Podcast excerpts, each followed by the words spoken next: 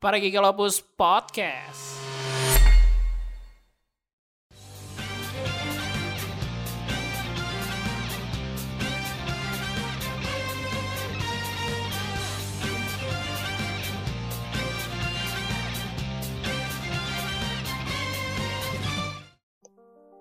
Hey hey hey, selamat datang di Parageko Lopus Podcast. Podcast Wibu berkedok geek dan nerd culture Eh, dan semacam lah pokoknya. Podcast para geek dan para nerd Eh, masih bareng kita kita bersama gue Mahmudin dan rekan-rekan gue eh, Panda Yo, dan Hojo dan Yo. dan Babang Cupang ya. ya, halo. Ya, terima kasih Bang Cupang dan rekan-rekan sekalian. Seperti biasa sebelum memulai bahasan kita ada Geek Fest dulu. Iya, Yo, ih, udah ada namanya ya. ada namanya. Iya. berita pertama, jadi Geek Fest itu semacam berita-berita seputaran geek lah ya, Ya, Secara singkat tuh, tuh. secara singkat. Jadi berita pertama itu uh, Kimetsu no Yaiba yang sudah airing di Indonesia. Yeay! ya dia most grossing in entire Japan Iya, iya. Bet bet. Yeay! Jadi Kimetsu no Yaiba sudah airing di Indonesia per tanggal 6 Januari 2020. Yeay! Yeay! 2021 dong. Anda 2021. ini tidak tahun 2021. baru Anda ini. Ini The Promise Day ini. Ada promise day aja Promise Day. dengan semangat Busido menontonnya ini. Teman-teman yang kalau mau nonton hati-hati ya karena kelihatannya bangkunya sudah mulai Penuh. penuh. Protokol. Tenang kita kita menemukan tempat di terselubung lah Bioskop underrated. tenang saja. Kita cari bioskop underrated. Ingat juga ya masih pandemi. Jadi Jepang saja tuh kalau boleh cerita Jepang saja tuh menjadi ada klaster Kimetsu no Yaiba. Bayangkan Indonesia gitu. Jadi yang Loh, kita kan mungkin- kita kan sudah ada klaster Malioboro. Ya ampun. mungkin teman-teman yang ingin menonton harus sangat berhati-hati ketika Ya. ketika pergi dari rumah ingat keluarga dan sebagainya Pamit dulu sama istri, hati-hati ya anak. pamit sama istri anak ibu bapak minta maaf tuh Waduh, waduh, waduh. Anda ini Oh, jangan kiamat. menakuti dong. Tawakal. iya soalnya eh, banyak-banyak kejadian kan ini pergi-pergi ke mana-mana eh ada saudaranya meninggal kan Iya Ya, sih. meninggal karena covid cuman karena dianya yang jalan-jalan kan kita juga harus memperhatikan itu Iya. jadi kalau memang kita melihat animenya sangat tinggi teman-teman juga perlu berhati-hati begitu ya Iya betul. Betul. Bismillah, bismillah. Eh, Bismillah, bismillah. soalnya kan no Yaiba di Indonesia tuh animenya tinggi banget ya yang kedua itu berita kedua itu eh, original soundtracknya Persona eh, Persona 5 ya Semuanya semua, kayaknya. semua persona. Semua semua. oh ya semua Persona itu sudah hadir sudah bisa didengarkan di Spotify jadi mungkin teman-teman yang subscribe YouTube buat dengerin lagu-lagu di YouTube lagu-lagu ilegal bisa segera pindah hijrah ke Spotify yang Halal. setidaknya halal. Iya, Ya iya. ini Gitu ya. menjadikan apa ya? Ya itu menjadikan tidak ada lagi alasan gitu untuk berkurang gitu ya alasan untuk subscribe YouTube Premium. Iya. Iya. Eh, ah, subscribe. Spotify aja. Spotify Premium. Ya itu aja sih, cuman ada dua berita ya pada minggu ini. Nggak terlalu banyak. Eh, pada episode kali ini kita akan membahas dari Netflix yang cukup eh, booming mungkin di kalangan geek netizen Indonesia begitu. Di kalangan Netflix Indonesia betul.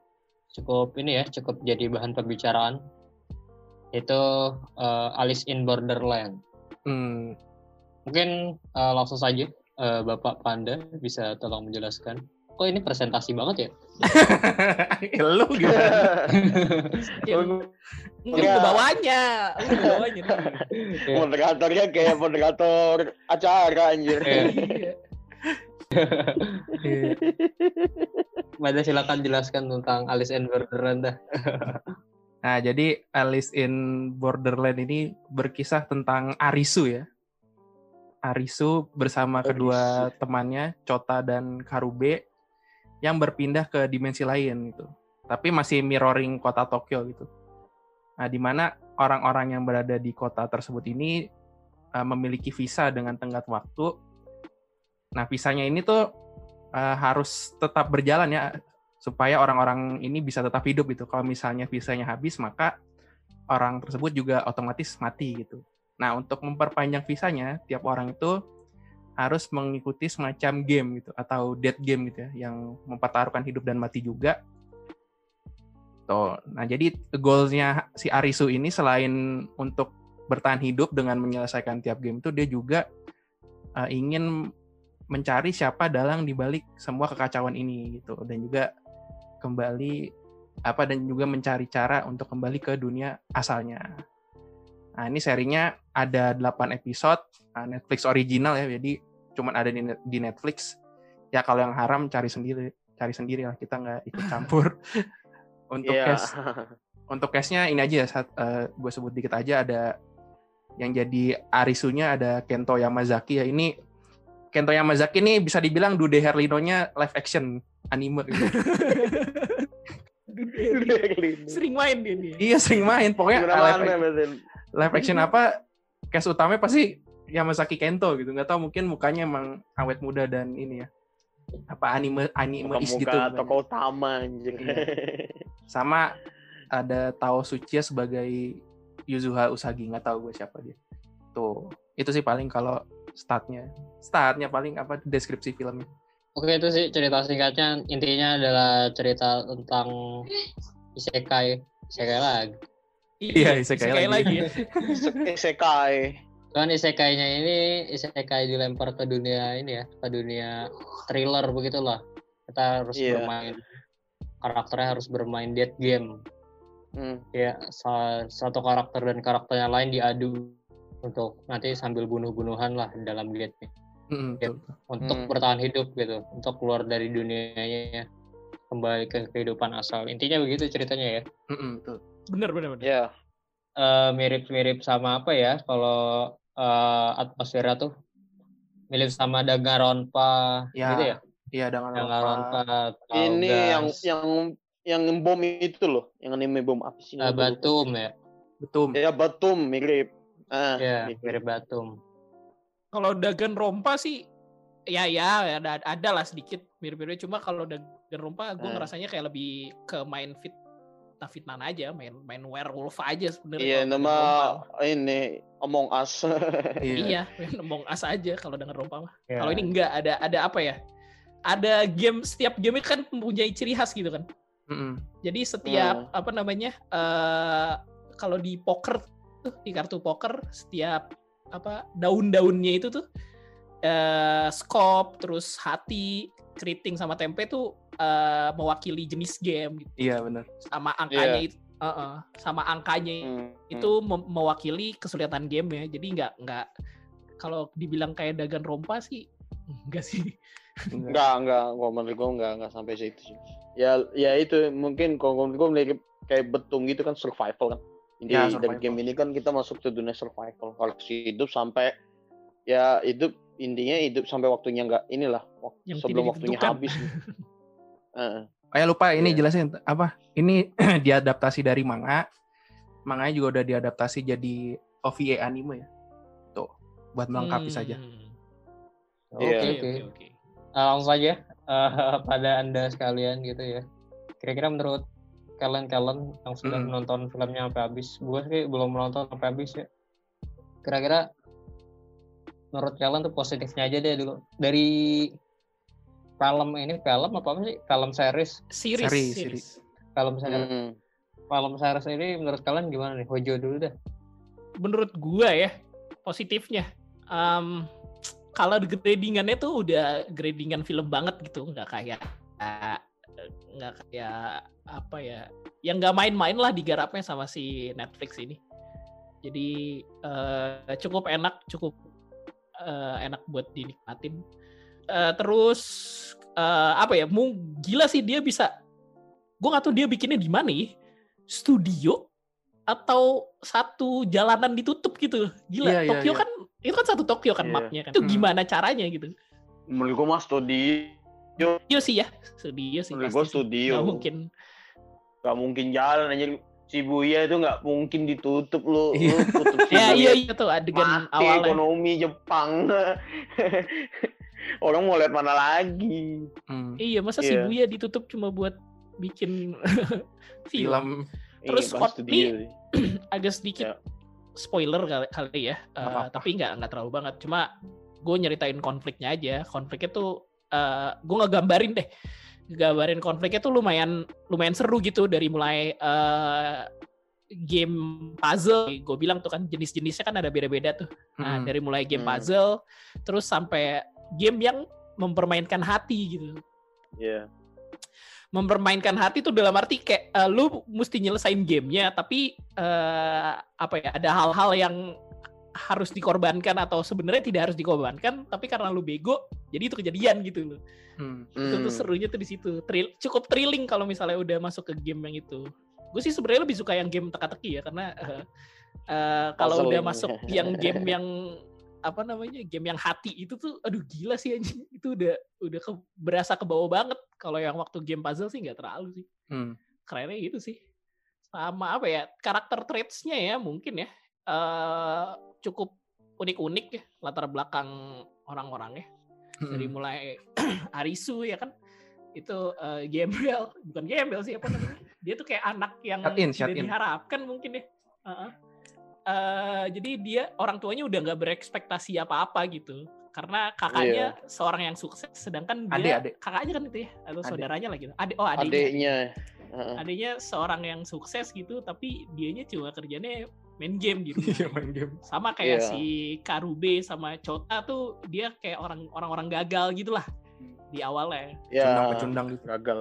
tapi pas di selanjut selanjutnya itu ketemu karakter-karakter yang ternyata eh, background background karakternya juga beda gue kira tuh satu isi dunia itu isinya pecundang semua gitu tapi Hmm. ternyata terus sama ini eh, ide, ide ceritanya menurut gua kalau yang belum baca manganya mungkin bilang ini fresh ya mungkin kayak kayak gue yang nggak pernah baca manga nonton animenya ini cukup cukup fresh sih untuk di ini karena ya itu tadi kan gue bilang nggak mirip nggak mirip sama Dagan Rompa karena kalau kalau Dagan Rompa tuh patternnya kayak muter-muter aja gitu digitu-gituin Iya. aja berapa berapa episode cuma nuduh siapa nuduh siapa Hmm. kalau ini enggak lu Iya. nyelesain lu nyelesain game sambil berpikir eh, apa namanya dalangnya siapa Hmm. kalau gue sih gitu tuh positifnya Oke oke. Oke oke. Dia film bagus lah ya. Iya. Iya. ya bagus eh, intinya Hmm. bagus lah Eh, eh. Eh terusnya Bang Cupang bagaimana Bang Cupang? Ya kalau gua apa ini eh, film salah satu series kalau kata gua eh, berhasil ya mengadaptasi eh, manga maupun animenya ya. Hmm. Biasanya kan kalau film-film kalau movie atau series yang anime atau yang adaptasi anime series itu biasanya kan gagal tuh. Rata-rata tuh hampir gagal semua gitu. Nah, kalau Iya. ini yang Alice ini eh, Alice in Borderland sendiri ini kata gua ya menurut gua ya berhasil dia. Berhasil mendapat eh, mengadaptasikan dari manganya maupun animenya. Ya itu tadi bisa membawa eh, karakternya itu bisa masuk gitu. Jadi memang eh, kita nonton nih ini kayak kok kayak anime banget tuh. Tapi dengan rasa animenya ini kayak masuk gitu. Jadi eh, filmnya ini kayak eh, semua plot, cerita atau karakter itu masuk. Jadi kita bisa menerima gitu. Nggak nggak nggak wah film ini jelek nih, nggak sesuai ekspektasi. Kalau menurut gue justru gue ya gue sesuai ekspektasi. Oh ya, I think artinya dia nyambung gitu Hmm. bisa diterima logika gitu loh. Eh, Nah, udah eh, selain itu ya apa ya? Ya itu juga eh, di plotnya plotnya juga memang awal-awal kita kan eh, agak spoiler sedikit ya. Emang kan awal-awal kita eh, lama eh, bermain itu untuk memperpanjang waktu visa, tapi kan lama-lama kemudian kan akhirnya kebuka juga tuh tujuan dari permainan itu sendiri gitu Hmm. untuk ke sananya. Jadi ya Hmm. artinya ada progresif gitu ceritanya nggak hanya uh, linear aja tapi uh, tiba-tiba ada ada peaknya ada turunnya gitu jadi ya uh, kalau menurut gua ya pas lah ceritanya jadi nggak nggak tidak boring gitu loh ya enak tuh diikuti gitu ya itu aja sih kalau dari gua Oke oke. mantap Selanjutnya ayah anda Ayah Anda. Ayah Anda. Ayah Panda. kan sudah punya anak loh. Belum anjir gue punya anak lo jangan fitnah dong. Oh, belum. bapak Anak saya virtual. ya. Kalau gue sih ya ya pa- pastinya sudah setuju lah dengan yang sudah diutarakan sama Babang sama Hojo. Paling gue nambahin ini aja sih. Tiga episode awal itu menurut gue ini sangat solid lah gitu untuk awal seri gitu ya. Jadi kayak berasa sih eh, dapat hook lah, dapatlah hooknya untuk melanjutkan itu di tiga episode awal. Mulai apa dari perkenalan karakter sampai akhirnya apa ya jadi kayak karakter development buat Arisunya sih oke sih di tiga episode awal itu. Jadi oke lah untuk diikutin. Terus gue kan sempat ngecek manganya ya eh, sempat dan baca sedikit ya tentunya di website ilegal karena belum ada belum ada website halalnya kayak yang menyediakan untuk baca manganya itu. Oke sih untuk apa peng- latar belakangnya sih. Kalau di manganya itu jadi Arisu dan teman-temannya itu anak SMA gitu ya biasa lah ya ya Jepang itu kan senang Hmm. sekali bikin setting karakter anak SMA gitu terus dan Arisu itu bukan gamer di di manganya dia tuh cuman orang yang Hmm. punya daya observasi yang tinggi gitu dibilangnya sama si Karubenya cuman kalau di sini kan dia gamers gitu kan jadi lebih apa ya lebih ada lebih terlogikakan lah skillnya dia dalam memecahkan game-gamenya di sini kan Aris itu kan dia kayak Hmm. yang pinter gitu si Hmm. anak pinter gitu kan di sini iya Ya, kayaknya bukan bukan terlogikakan itu ingin mengincar anak-anak gamer. biar- ya bisa juga ini ya. bisa Iya, iya. bisa Nggak bisa relate ya, biar relate, Iya. biar relate. gini soalnya gini spoiler lagi nih spoiler lagi Eh, orang pinternya di dalam Alice in Borderland tuh cuma ada dua soalnya Iya, cuma ada dua. Sisanya ngikutin orang pintar udah gitu. Nah, sisanya ngikutin orang pinter iya iya Ya itulah kalau dari gue sih. Emang gue gue pengen ini nih kayak nambahin lah. Emang gue setuju nih sama yang tiga episode eh, awalnya memang solid sih buat eh, hooking penonton gitu. Hmm. Cuma pas di episode 45 tuh kan apa ya feel-nya tuh eh, f- kalau di dalam roller coaster tuh lo lagi turun gitu loh. Bukan Ya. lagi kayak biasa gitu lagi landai. Ah, Jadi gue agak agak agak awal awal awal awalnya pas di episode itu kayak agak ya apa sih kok peaknya di episode 3 dah gitu. Hmm. Gue mikirnya tuh gitu. Mm-mm. Cuma ternyata Hmm. perlahan-lahan ternyata wah naik naik naik naik naik sampai Naik puncaknya lagi, iya iya. sampai puncaknya di akhir season itu di episode 8 tuh kayak ba- bar gitu. Wah semua. Enak Iya. sih buat ditonton. Dan gue rasa kalau Hmm. orang-orang yang apa ya edgy ya atau non wibu di luar sana Edgy non wis. Iya iya kan kan gitu-gitu sekarang tuh gitu apa sih namanya Eh orang-orang tuh suka banget nonton film yang blowing atau wah gila nih keren nih orang karakter utamanya pinter atau bla bla bla bla bla bla Hmm. gitu lah terus tapi nggak mau nonton film wibu gitu nggak mau nonton Oh, anime iya, gitu bener-bener. kayak anime bau apa segala macam Eh, kan Hmm. menyebalkan ya orang-orang gitu munafik sekali nah ya udah lu tonton deh tuh Alice in Borderland karena emang ya emang cocok sih sama lulu yang punya pemikiran kayak gitu Iya, iya. yang selera Iya. selera filmnya, selera seriesnya itu tuh yang yang yang agak sedikit main blow, teka-teki, pintar dan lain-lain lah. Itulah. Hmm. Iya, walaupun apa ini ada embel-embel based on eh bukan based on apa diadaptasi dari manga. Cuman ya kalau lu nggak bukan wibu ya masih nerima lah ini masih oke lah gitu. Nggak trade-trade manganya nggak kental banget gitu yang kayak apaan sih ini kok terlalu gini enggak sih. Soft lah soft. Iya, eh, lu nggak bakal ketemu cewek yang mainnya atau gitu Iya. ya, nggak bakal lu nggak bakal. Ya, ya, enggak enggak bakal enggak Lu bakal. tidak akan dikesal dengan karakter wanita tidak berguna dah pokoknya. Hmm. Iya, iya benar. Oke, seterusnya eh pastilah kan, kan kalau film ya namanya ada ada bagusnya ada minusnya lah. Kira-kira minusnya apa nih dari Alice and Borderland? Dari Panda sekarang, Panda dulu. Gue gue sebenarnya agak ini gue ngeri ini hot tag hot tag nih. Tapi gue melihat seri Kontak. ini. menurut gue seri ini eh, B aja. Mohon maaf nih kalau misalnya ini.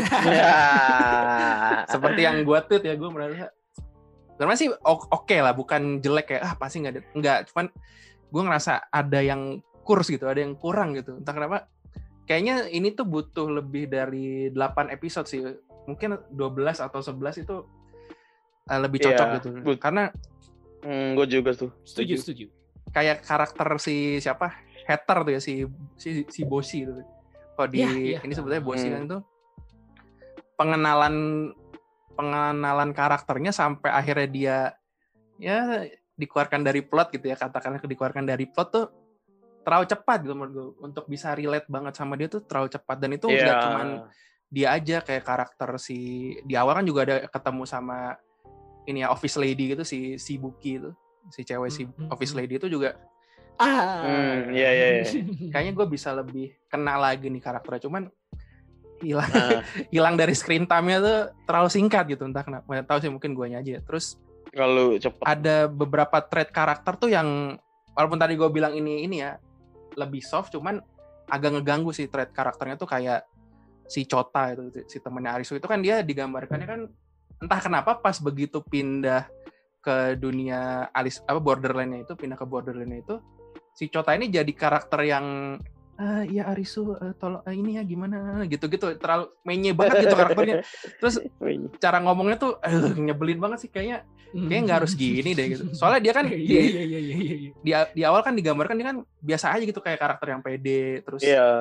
kerja kantoran. Masa orang kerja kantoran kayak gitu-gitu terus kayak ah, kenapa kita harus bunuh-bunuh? Kayak gitu-gitu kan kayak ya ilah bos bos nggak harus kayak gitu gue gue agak kesel juga tuh karena Iya. ya bener tadi tuh kan masa orang kantoran pas sudah dipindahin dunianya hidup mati dia jadi kayak gini aja iya maksudnya aneh banget ya. terlalu ini, terlalu anime terus karakternya tuh si itu si si Usagi itu ya si partnernya Arisu selanjutnya itu nah dia kan dia kan ini apa mountain climber gitu cuman waktu pengenalan karakternya tuh dia tuh terlalu kayak apa cool gitu terlalu keren gitu padahal kondisinya kan Hmm. lagi genting kan. Iya. masa dia ini pas Ah. dicariin ah ada yang butuh saya. Terus dia pakai pakai gaya apa? Superhero landingnya Iron Man gitu. Gue tuh Sebagai yang, landing. yang yang Usagi datang itu sebenarnya kayak wah ini karakter keren. Terus ternyata dia punya depresi yang berlebihan gitu. Iya. Tidak tidak ini soalnya kayak bener kayak tadi kayak misalnya cot- contohnya Cota pas pindah ke dunia si Borderland ini tiba-tiba mainnya nah si apa namanya si Usagi sebelum kenal Arisu tuh kayak wah wanita strong and independent Iya, ya. iya, ini iya. cool. selanjutnya selanjutnya Makoto Nijima mungkin ya kan Kudos tuh gitu kan. Iya. tapi pas setelah itunya juga gak apa ya kayak memunculkan sisi-sisi lemahnya gitu Hmm. agak, agak, Iya. agak, agak, agak aneh sih menurut gue Hmm. Dan itu tuh terlalu cepat gitu tiba-tiba dia Iya. melunak ke Arisunya tuh menurut gue terlalu cepat gitu. Kayaknya bisa deh bisa mungkin lebih apa Iya. dikasih plot point yang gimana akhirnya terus oh ya gue percaya deh sama lu Arisu kan tiba-tiba dia jadi jadi love interestnya gitu kan sama si Arisu gitu. Iya, iya. Ya terus yang terakhir mungkin itu ya pas masuk ke Arc Beach tuh, tadi kan kalau Hojo bilang memang ada peningkatan cuman gue ngerasa ini terlalu terlalu cepat gitu di Arc Beach ini soalnya dikenalkan karakter-karakter yang banyak cuman ya itu lagi-lagi gue nggak bisa nggak bisa ngefeel gitu sama karakter-karakternya apalagi ya apalagi nih ada yang paling gue kocak kan ini ini spoiler banget sih tapi pokoknya intinya kan di beach beach itu kan kayak apa ya kayak eh, jadi dia membentuk sebuah organisasi gitu. Nah, di organisasi ini tuh dipimpin oleh karakter yang karismatik gitu. Nah yang si hater itu si Boshi ini itu nah cuman ada duality di Hmm. sini. Ada ada satu lagi eh, ada organisasi dalam organisasi ini yang eh, dipimpin sama temannya si Boshinya itu. Namanya Aguni maksudnya Aguni. Nah Aguni ini dia itu Iya, EX ya apa? G- GSDF ya apa sih? Japan Mantan polisi. ya mantan militer malah mantan militer JDF. gitu. SDF, SDF, Eh, SDF. SDF ya? Jam- mantan militer. Nah terus terus di di belakang tuh di quote gitu dia bilang ah gue nggak bisa nih ngehold eh, ngehold anak buah gue lagi gitu. Dua anak buah gue lagi mereka terlalu liar nanti bisa-bisa gini gini gini gitu. Nah gue bingung kan ya ampun itu anak buah lu itu cuman pecundang dulu ya bener-bener literally pecundang gitu. Kenapa lu harus takut sama dia? gitu kayak kayak kurang masuk gitu menurut gue kan ada yang tahu dah. Iya cuman maksudnya gue ngerasanya kayaknya bisa deh soalnya nggak nggak ada penggambaran yang gimana gimana gitu untuk dua karakter yang dia takutkan ini di di storynya gitu. Kalau misalnya mungkin dilihatin dia bisa ngontrol anak buahnya si Aguni itu mungkin bisa lebih believable menurut gue cuman kayaknya enggak deh kayaknya kayaknya sih terlalu memaksakan sih bagian situ. Padahal tuh bagian plot penting di arc-nya Beats-nya itu. Gitu sih beberapa kritikan saya tolong jangan benci saya ya bu Hmm. gitu sudah Emang itu mungkin ini ya tantangannya dari adaptasi itu cuma berapa episode? 11 episode kali ya? Delapan. delapan 8 episode. Ya itu Hmm. memang mungkin tantangannya ya. hmm. Dari yang Mm-mm. medianya kan sebelumnya media anime sama media manga yang Hmm. punya bahasanya beda sama media film. Mm-mm. Ya Kalau media film kan dituntutnya kadang-kadang pengennya realistis gitu kan lebih relate ke kita. ya Kan kalau kalau manga anime kan kayak gitu ya, ada rada absurd lah gitu Hmm, kalau ya di kehidupan sehari-hari. Kan itu salah satu tantangannya juga. Hmm. Habis itu 8 episode juga ini. 8 episode juga ya kan itu kan chapternya banyak, episode juga banyak di anime di manganya. Dirangkum di cuman 8 episode ya jadinya kayak gitu mungkin ada beberapa yang mungkin kurang Iya. gak ada feel gitu ya. ya Oh gitu ya? di ini kali mungkin dipercepat kali maksudnya disingkat Iya. mestinya kan ada nih karakter developmentnya tuh ada nih cuman karena cuma 8 ya ya mungkin dipersingkat aja langsung dilompat gitu jadi ya bener tadi kata si Panda kayak kita kurang feel gitu dapat eh, karakter barunya ini Hmm. aku masuk nih udah ada pengenalan nih tapi kayak kurang ada feel-nya sama kurang ada bond-nya gitu jadi kan Hmm, bener. kayak Bener. dulu kan eh, Hojo pernah ngomong tuh eh, jadi tuh eh, ada feel lainnya eh, kayak kurang bond gitu nah ini di di Alice Borderland ini kayak menurut gue juga kurang ada bondnya gitu juga antara ini tadinya kan gue kayak gak suka gitu masih Aguni Hmm. ternyata waktu ending cerita eh ternyata oh kayak gini kenapa si Aguni ya berubah ternyata ternyata ada alasannya gitu Iya. dan nah, itu alasannya menurut kurang gitu seharusnya lebih diperdalam gitu. Oke oke. Karena gini sih, apalagi yang konfliknya antara Aguni sama ini ya, Aguni sama haternya itu tuh agak kurang kelihatan gitu loh di di di awal dari build-nya, Hmm. dari build build ininya. Jadi Ya. eh, emang kerasa kerasa mem- emang kerasa ini sih emang itu minusnya eh, 8 episode tuh terlalu singkat. Harusnya tuh antara 12 atau mungkin 16 kali ya baru mula baru Mungkin kerasa lah. Iya. Heeh. Terus sama ini, gue Ya. tuh nggak suka sama di episode episode berapa ya? Episode 2 ya? Ya, Hmm. episode 2 tuh gue nggak suka. tuh. Mana? Eh, adegan adegan seks useless-nya itu menurut gue anjing Iya apaan sih itu agak mengganggu sih. Kalau tahu gini loh. Apa ini fan service? Tau- Ini kan series gitu. Ini kan series Netflix gitu. Gue nggak butuh coy gitu. Gue agak gue Iya iya. kesel karena Ada gue adegan pikir nggak penting ya. Iya iya. Heeh, karena gue pikir tuh kayak wah ini plot nih gitu. Wah ini plot nih, karakter traits nih, plot nih. Eh Heeh. gak taunya episode 3 dia mati kayak Iya makanya. Iya Gak, kan. gak garu anjir. Kayak di build up buat hidup lebih lama gitu biar kita apa ternyata gitu Heeh. doang. gue baru mau baru mau mulai bersimpati gitu sama Hmm. si mbak-mbak pekerja ini tapi ternyata dia mati kayak ya Udah Udah, selesai. selesai gitu ya itu tadi kok kayak kurang gitu. Ininya pendalaman karakternya tuh kurang. Jadi Hmm. singkat gitu loh. Udah dibuat simpa kita mau bersimpati eh udah hilang gitu be. Episode berikutnya ya udah. Jadi menurut gue ya itu kurang udah. Hmm, kalau dari gue sih itu aja sih yang yang agak mengganjal ya iya, iya. Iya, gue juga gue juga itu sih, itu aja. Hmm. Emang dari karakternya aja sih, emang. Bonding karakternya terlalu singkat udah itu. Iya. Masih oke, maksudnya secara ya itu tadi ya secara sing, maksudnya secara singkatnya kita merangkum lah itu oke filmnya, serinya oke bisa ditonton, gambarnya juga bagus gitu, bagus banget malahan take-take-nya terus Iya, efek-efek ah. CGI-nya juga nggak maksa. banget dah ya. Heeh. Iya. Masih recommended lah untuk ditonton gitu. Kalau mau nyari seri Ah, ah. Jepang yang oke gitu. Rekomen lah, rekomen lah. kita nggak bilang ini series jelek gitu bukan bukan fail kayak misalnya orang Hollywood bikin seriesnya Avatar Dragon gitu Ball. kan nggak nggak nggak kayak gitu tenang tenang saja gitu tenang saja Iya. Iya. Mau ada season Ini 2-nya masih juga legit kan. buat diikutin Oh gitu ada Ah. season 2 nya. Mm-mm. Udah announce Iya. season 2-nya. Hmm. Jadi di end di e- endingnya tuh gantung, endingnya gantung. Mm-mm. Hmm. Dan dan emang udah ditis sama si Netflixnya sendiri kalau bakal ada season 2 nya. Oke oke. Intinya ini salah satu inilah ya, salah satu adaptasi anime kepada film series yang lumayan lah dibandingkan yang lain-lain. Mm-mm. Kalau yang Hmm, sebelumnya hmm. kan terkenal ya jelek-jelek begitu kan. Hmm. Tapi ada yang bagus juga. Tapi ya rata-rata jelek. Ini termasuk bagus menurut gua, cuma tidak yang apa ya kayak wah gitu gitu. Mm-mm. Iya maksudnya Tidak- itu. Tidak kayak Kimetsu no Yaiba. Wah, iya iya. Kalau Kimetsu no Yaiba itu wah sekali. gitu. Ya intinya begitu sih tentang Arisono apa Arisono Arisu no Arisu- Yaiba. Ya, Arisu Arisu in Borderland. Arisu in Borderland. Intinya ini eh, film yang decent, Ya, film decent. yang baik. Cuman tidak memang tidak terlalu wow ya. Tapi kalau dari segi sinematografi dan sebagainya, memang Netflix ya bagus lah kalau bikin series lah jempolan gitu. Mm. Betul. Iya.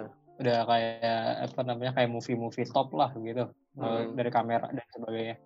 Intinya itu eh, yang kita bahas mengenai Arsenal Borderland. Eh, sekian dari kami, kami langsung undur diri saja. Eh, Ya. Kalau mau ada diskusi, mau tanya-tanya, karena dikit yang ini di Twitter kami itu sangat sedikit. gitu dong sedih banget. Penonton kami juga sedang sedikit. Sedih. Eh, silakan kalau memang tertarik dengan konten-konten kami. Jangan mengemis gitu dong Anda ini. Kalau tertarik ya silakan follow. Cuman kalau yang nggak tertarik ya udah nggak usah ngapain sih dulu di sini juga gitu kan. Hmm. Betul. Ya kalau tertarik ya eh, follow juga Twitter kami. Kalau nggak tertarik ya nggak usah. Kita juga nggak butuh kalian kok gitu. Ya. Banget. bercanda, bercanda. Kalau nggak ada, kalau nggak ada nggak apa-apa. Kalau ada, alhamdulillah. Gitu. Oh iya gitu. Oh ya udah Hmm, itu aja. hmm. Sekian dari kami.